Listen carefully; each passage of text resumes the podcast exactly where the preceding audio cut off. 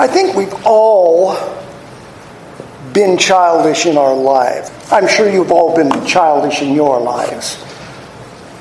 Hopefully, it was mainly in your youth. You know, when we were children, when you were a child, hence childish. I've come to the conclusion that every human thought, emotion, and action is universal not only to all time, but to all people. I'd like to share this with you, but I can't remember what it was. All I remember is reading an article about a really primitive people today who are doing the exact same things in their society that we do. There was no difference. Uh, they might be living in conditions that were primitive. They might not have had our technology, but the way that they were interacting was exactly as we here in California react to each other. I wish I could share with you what it was, but I didn't even make a note of it, so what can I say? Solomon knew that 28 to 100 years ago when he said that there is nothing new under the sun. Now, Solomon was not referring to childishness per se or acting like a child, but 800, longer than that on, a thousand years further on, the Apostle Paul did just that. I guess it was 800. In uh, 1 Corinthians 13 11, he said, When I was a child, I spoke like a child. I thought like a child. I reasoned like a child. When I became a man, I gave up childish ways. Now, one of my questions is do we ever really give up childish ways, or do we just cover them over with an adult veneer? We'll see in a little bit just how adult the Apostle Paul was in his unconverted state as Saul of Tarsus. But here in our enlightened times, how do so called adults react to adversity? You know, it's a child's way to stick your fingers in your ears and yell, la la la la la la la la, I can't hear you. We have the adult equivalent uh, in many people's reactions to the two most important and recent Supreme Court decisions that came out, what, two weeks ago. In the case of the Second Amendment concealed carry law in New York State, the Supreme Court ruled that New York's effective ban was a violation of the Constitution, and that though the state could ban guns in sensitive areas, otherwise concealed laws uh, concealed carry was written with, uh, within citizens' rights. They had a right to do it. So, what did the New York governor and assembly do? Okay, they uh, legislated that basically 95% of their state was a sensitive area. Okay, New York City, Times Square, basically everything but 5%. Somebody did the calculation, not me. All but 5% of the state of New York uh, is considered sensitive area and off limits to guns. So now the Supreme Court will get to have a challenge brought by the gun owners of New York, and we'll get to do this all over again. And New York State will be slapped down three years in the future, five years in the future. Really, really adult New York. I just want to point that out. That this was an adult way to to uh, deal with it. In other words, la la la la, I can't hear you. And in the ruling striking down Roe versus Wade, irresponsible voices in social and news media portray the ruling as making abortion illegal in the United States. Were it, were it that that was the case, you know, we know it was not the case the ruling gave the responsibility of abortion back to the several states to decide, uh, where the government is more responsible and deferential to the will of the people because they have to be elected in a closer, smaller area.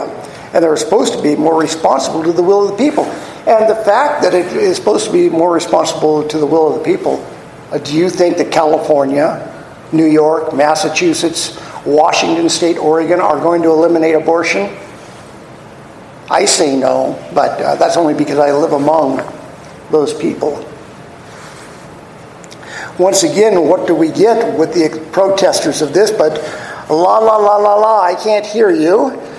With their figurative fingers in their imaginary ears. It's as though there is no room for an adult discussion of these and many other topics in the United States these days.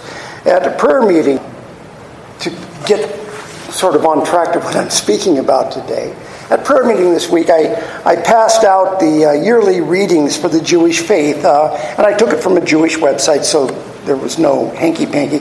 Because I've told you before that the Jews do not read the portions of Isaiah that talk about the suffering ser- uh, servant, where he's crucified and died and broken. And so I printed out and passed that out. And uh, but on closer reading it was just not Isaiah 53 that's censored, but it's everything that deals with the Messiah that looks like it might be talking about Jesus, okay? They don't read anything in their readings that sounds like a Christian. You point to it and say, that's Jesus there. They just cut them out of their yearly readings completely. So instead of confronting the clear truth about Jesus of Nazareth, they stick their fingers in their ears and shout, La la la la, I can't hear you. So here we are today, finishing up the history of Stephen's ministry. And it's going to end a little abruptly. Uh, in my last sermon, Stephen had been forced, uh, politely but forcefully lecturing the Sanhedrin, and the others uh, gathered at his defense about the um, patriarchs and other forefathers' treatment of not just Moses, but all of the prophets of Israel, the way they killed many of them and persecuted the rest. And he had paid a special attention to those proclaiming the coming of the Messiah. Acts 51 Oh, something that he had said caused an out, uh, outrage in the crowd. And his immediate reaction is an accusatory one. He says in Acts 7 51 through uh, 55, You stiff necked people, uncircumcised in heart and ears, you always resist the Holy Spirit. As your fathers did, so do you. Which of the prophets did your fathers not persecute? And they killed those who announced beforehand the coming of the righteous one, whom you have now betrayed and murdered. You who received the law as delivered by angels and did not keep it. And it says, Now, when they heard these things, they were enraged and they ground their teeth at him. So it says here the Sanhedrin and the others in attendance here were enraged.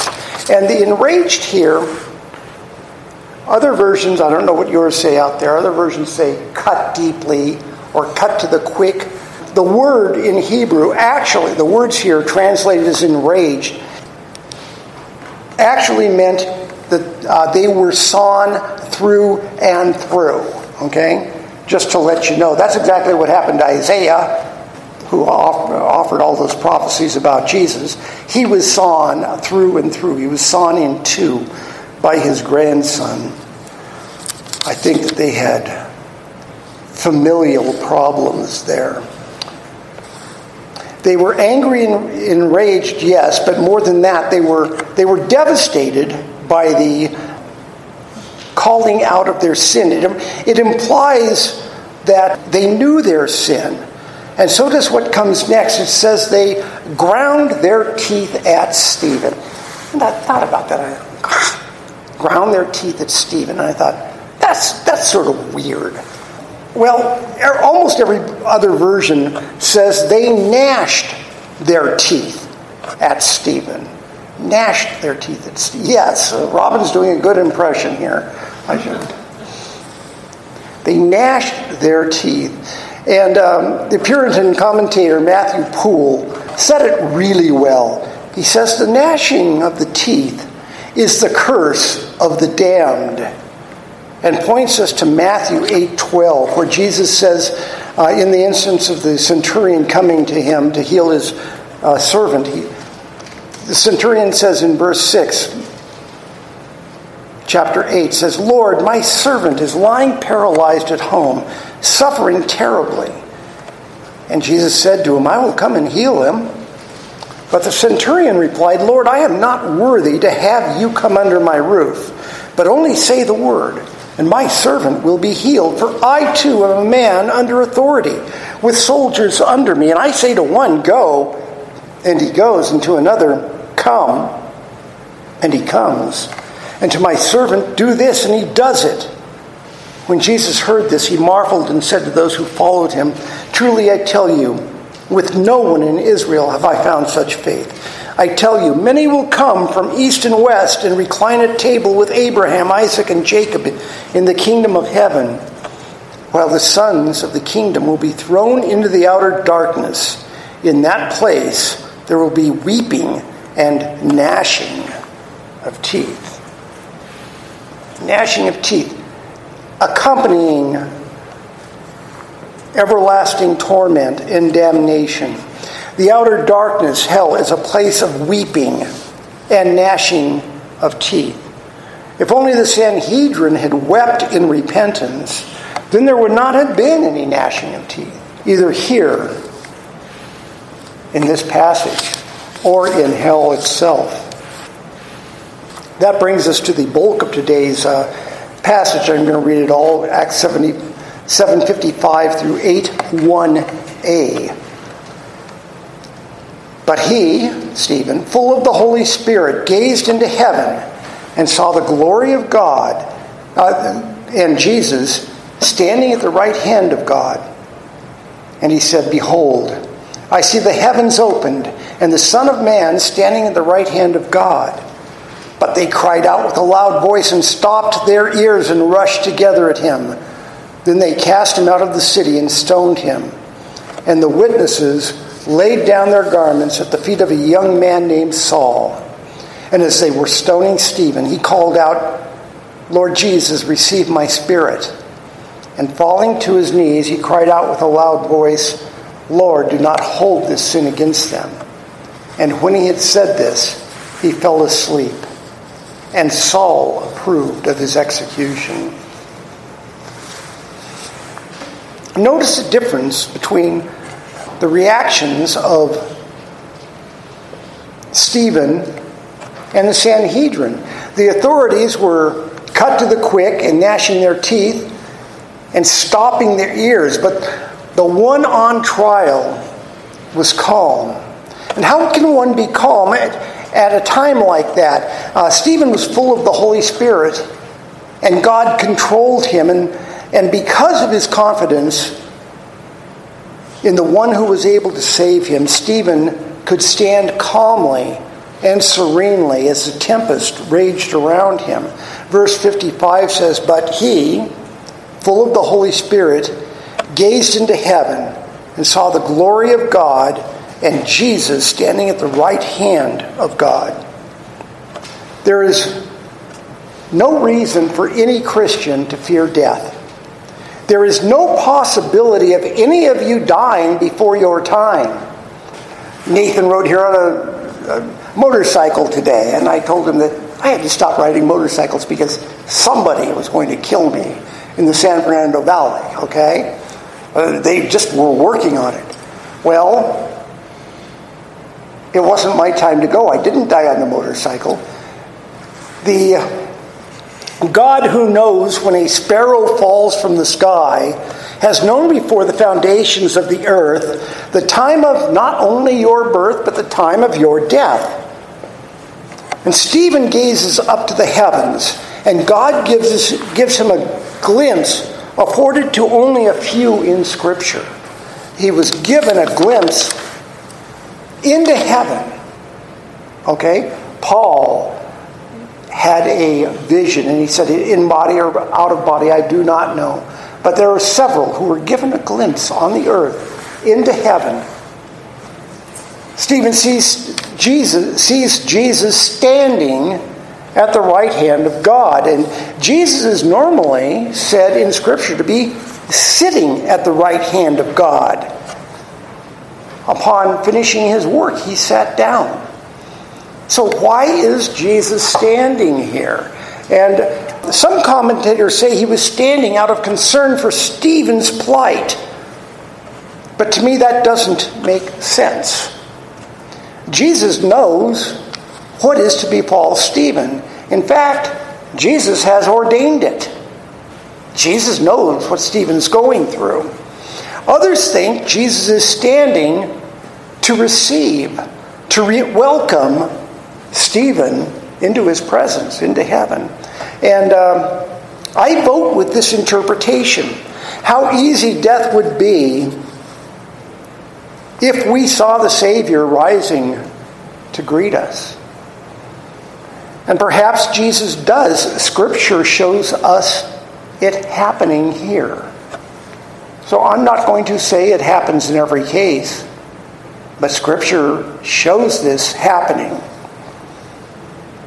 It may be that our moving from life unto life everlasting that Jesus himself stands to greet us. Verse 56 says, And he said, Behold, I see the heavens opened, and the Son of Man standing at the right hand of God. Now, this is the last straw for the Sanhedrin and the Jewish leaders. Jesus, Jesus had often compared to him, not compared, referred to himself as um, the Son of Man. They had just a little before murdered Jesus because he claimed to be God. And here, Stephen validates that claim, reporting that he sees Jesus standing at the right hand of God, sharing in God's glory. And to the Sanhedrin, this is the lowest form of blasphemy. I was going to say the highest form of blasphemy, but I don't know if you can say blasphemy has a highest form. It's the lowest form of blasphemy, and they could stand Stephen's presence no longer. Verse 57 says, But they cried out with a loud voice and stopped their ears and rushed together at him. Now, mind you, I, I, I I like the visual here, uh, as you can tell by my opening. It apparently was a common thing for Jews who did, in the presence of blasphemy, to stop their ears so that they could not hear it. It is my experience, however, that most people stop their ears figuratively, if not actually physically, to instead keep from hearing the truth. Scripture here backs me up. It was not blasphemy that caused the Jews to stop their ears, but the truth of the depth of their sin in crucifying the God of glory. And so they rush and fall upon Stephen, and in verse 58a, then they cast him out of the city and stoned him. I have seen debates about whether this had been a legal trial or a lynching. It happened very quickly. I, uh, we covered that. The debate was apparently in the morning. They didn't like that. They drag him before the Sanhedrin. He's going to be dead before nightfall here. Did they gather? Did they do a legal a legal trial, or did they simply kill him, find the nearest tree and string him up, as it were? being taken outside the city and being stoned was the penalty for a criminal, and apparently taking them outside the city was crucial. And I don't know why. Uh, I'm not up to date on Jewish trials, but taking them out the city is what you did with the criminal, and then stone them. Some say the Jews could not execute a sentence of capital punishment. Others say they could for blasphemy against uh, the Jewish religion, that the Romans allowed the Jews to enforce Jewish law. And I'll just point out that in the case of Jesus, accused of even a greater blasphemy against Jewish law than Stephen was here, the high priests brought him before Pilate because they could not execute him. So I will give you that. Did they have to do that as a ruse to uh, evade responsibility for Jesus' death? And we know that they did that. They didn't kill Jesus, the uh, Romans killed Jesus. but we also know that they were guilty of it. I don't think that that's the case. With that in mind, I believe Scripture shows Stephen was lynched, just another in a long line of the Jews killing their prophets. Verse 58b says, And the witnesses laid down their garments at the feet of a young man named Saul. And here we have the first mention of Saul, soon to be the Apostle Paul in Scripture. As I pointed out earlier, I believe Saul was the one who took up the challenge to debate Stephen, but he was not named there, so it's just my conjecture. But here he is now. I've always thought that these outer garments, in my mind's eye as a child, because I've heard heard this, you know, my entire life. I saw Paul at the back. Everybody takes off their coats, drops them back with Paul, and then they walk up to stone Stephen. Well, people familiar with this say, no, that's not what happened here. Because many of these people probably only owned one outer garment as in the case of um, Mark, sometimes that outer garment disappeared. They kept their garments close to them. The garments belonged to those who were about to stone Stephen. They were laid probably at the front. Paul was in the middle of the action at the stoning. Scripture does not say that Paul stoned Stephen. Uh, but we do know from Scripture that he felt guilt over the death of it later on. The garments were therefore up where the men stoning Stephen were, and Saul was right up front. Verse 59 says, And as they were stoning Stephen, he called out, Lord Jesus, receive my spirit. Now, when you hear Stephen call to Jesus, I want you to remember something. You know, today, and Jesus said it about us, you know, you saw and yet believe. Blessed are those who have not seen and yet believe. And when we call to God, there, at least for me, there is a little distance when I call out to God. But Stephen was a disciple of Jesus a man with responsibilities among that group of believers uh, called out for a special responsibility to the uh, uh, to the Greek speaking women. He knew Jesus. Stephen knew Jesus. Jesus was his friend. And Stephen sees this friend his Lord Jesus and calls to him, knowing he will be with that friend in just a moment. And he was unafraid because he knew who was to receive him his friend, Jesus. You know, we, should be able to comfort ourselves in our trials that Jesus is our friend also. In a few minutes, we're going to take communion. That communion, though it is with us and with the saints before and after throughout the world, it is first and foremost with Jesus. He has called us as a friend. And as Stephen calls out to Jesus here, receive my spirit, so we should be able to call out to him also. Verse 60 says, And falling to his knees, he cried out with a loud voice, Lord, do not hold this sin against them. And when he had said this, he fell asleep, and, and falling to his knees, it says, sounds so calm. It sounds so peaceful. And remember, he's being stoned. He's driven to his knees with rocks to his head. And he says, Lord, do not hold this sin against them. And when he had said this, he fell asleep. It's very much an echo of Jesus on the cross. Stephen prays that the sin would not be held against his killers.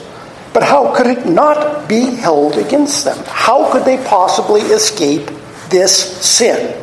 How could they not be held responsible by Jesus watching and God for this sin?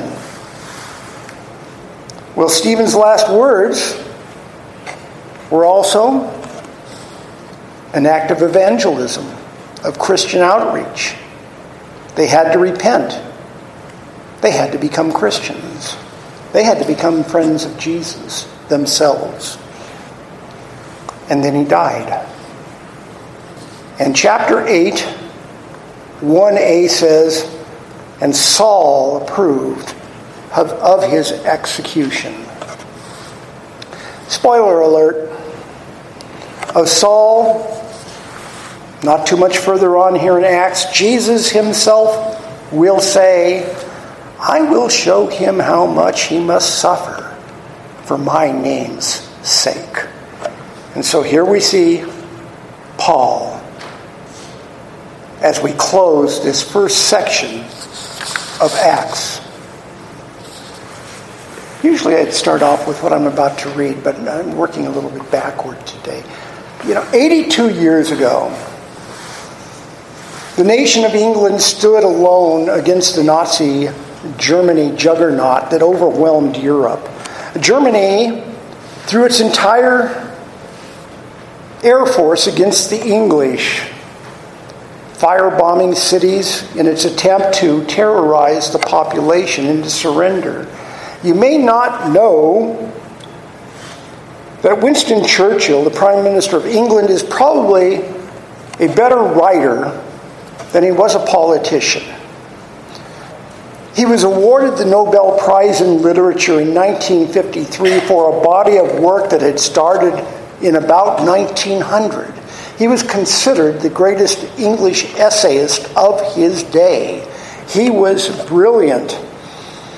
You know, after, after Europe was after Europe was conquered, very famously he said, "We shall fight in France." We shall fight on the seas and oceans. We shall fight with growing confidence and growing strength. In the air, we shall defend our land, whatever the cost may be. We shall fight on the beaches. We shall fight on the landing grounds. We shall fight in the fields and in the streets. We shall fight in the hills. We shall never surrender.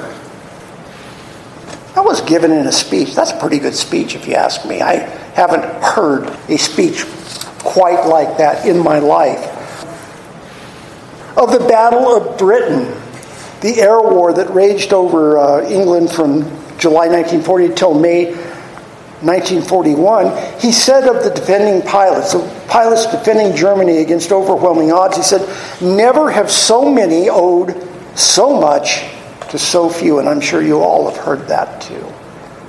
Another brilliant line by, by Winston Churchill. And then, when the battle had ended, he had this to say. Now, just the Battle of Britain, not World War II. World War II was yet to come. The United States is not even in it yet. But of the Battle of Britain, he said, Now, this is not the end. It is not even the beginning of the end, but it is perhaps the end of the beginning.